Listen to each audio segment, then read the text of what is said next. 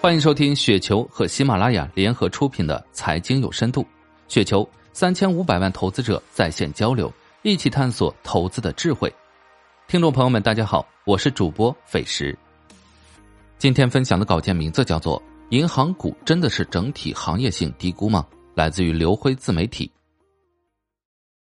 我经常问自己，行业性低估一般是怎样产生的？可能来自于两个方面的原因：一。整个行业属于周期性行业，整个行业的利润都是受大环境影响的。二，大众对整个行业的严重误解，只有符合这两个条件的，才能称得上是行业性的低估。那中国的银行业是周期性行业吗？其实严格来说，所有行业都带周期性，只是强周期还是弱周期。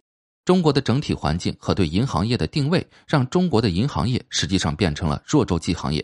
经济不好的时候，坏账多的时候，就减少拨备和计提。而当经济好的时候，就多记拨备和计提存好以后的粮食，通过财务上的处理平缓经济的波动，用时间换空间，这就是当前的中国银行业的特点。那对于我们投资者来说，是不是当前银行业整体低估的时候，我们就抄底最低估的，或者说是买多只或者买行业 ETF？银行股的长期持有者也叫银粉，其实，在银粉里也分为投资和投机，有些人把银行股的投机叫夹投。包括银行界的大 V 二马对银行股的态度也是短多长空，这难道不是投机思想？如果长期都不看好，为什么短期要持有？而这几年的残酷事实也证明了，买银行股的银粉们大部分实则是在买周期股，因为周期股的特点就是大家都不知道业绩的爆发点什么时候来，需要多长时间。结果大家都看到了，很多年了，银行股一直都在净资产的推动下缓慢增长，甚至长期不涨。而有竞争优势的招商银行、宁波银行等优质银行股却走出了长牛的走势。其实这几年的市场走势和银行股的业绩分化真的不是完全不合理。可能现在很多银粉不愿承认市场的合理性。有些人不认为招商银行等优质银行能享受那么相对高的估值，而其他银行股不应该估值那么低。通过我几年对市场和银粉对银行股的观察来看，所有人基本只关注过去，所有人基本只关心静态估值。很少有人去关心未来的银行业是个什么发展方向，也很少有人去关心未来的银行到底是什么样的。而这个跟银行股最关键的估值因素被所有人忽视了。大家好像都认为，看看 P E P B，看看一些财务指标，就能给每家银行估值了。可以说，如果大部分银粉还停留在这种思维方式上，很可能一年后、两年后，大家还在抱怨市场的无效与自己持有的银行为什么还是继续低估。说到这儿，可能有人就不服气了，说银行股同质化呀，无差别呀，为什么有些银行股就能高估值，而有些银行股就这么便宜呢？其实买便宜股票并没有错，但关键是你得知道它为什么这么便宜，它未来十年的自由现金流折现到今天是多少？对于银行股来说，更要加上一条，它未来破产的概率是多少？因为对于二十倍高杠杆的银行股来说，破产是很有可能的事。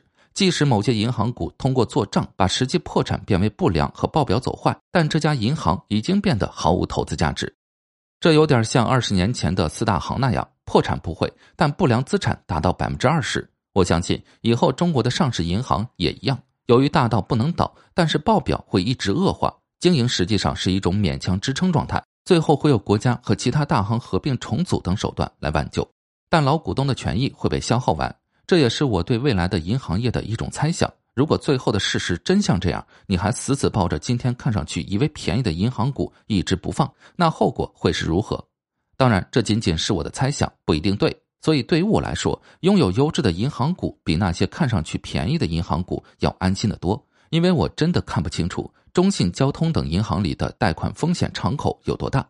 当然，他们在中国是不可能破产的。但他们的报表可能是每年持续坏账增加、计提增加，每年的利润都被消耗完。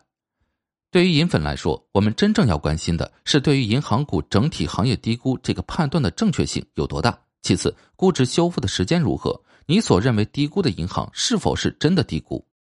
其实，从我个人这几年投资银行股的经历来说，大家很难单从报表里看出那些所谓便宜的银行股真实经营质量。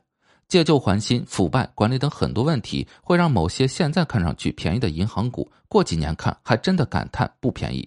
对于现在某些便宜的银行股来说，要面对外部和内部的双重压力：外部是同质化的竞争，内部是管理战略执行。这些银行能否走得出来？可以说，哪些股价便宜的银行能走出来，股价就一定能修复。但如果还是老样子，想靠宏观大环境去解决利润和管理问题，都在等大锅饭，那估值可能就继续便宜。其实，对于真正的投资者来说，我们不能把精力放在是不是行业性低估这个很难验证对错的问题上，因为中国的银行业太特殊、太复杂了。我们应该把精力放在未来到底哪些银行股会最优秀、最有核心竞争力，会赚更多的钱，会生存更多年。即使你很有能力判断出了现在就是行业性整体低估，那也不能随便去买入只要 PE、PB 便宜的银行股，因为就像上文说的，很可能未来一两年你以为便宜的银行股继续便宜。我们把时间倒放回去年、前年、大前年，我们这些老银粉当时的想法不也像今天一样吗？银行股真便宜啊！然后几年过去了，哦，还是这么便宜。以上就是今天的全部内容，感谢您的收听。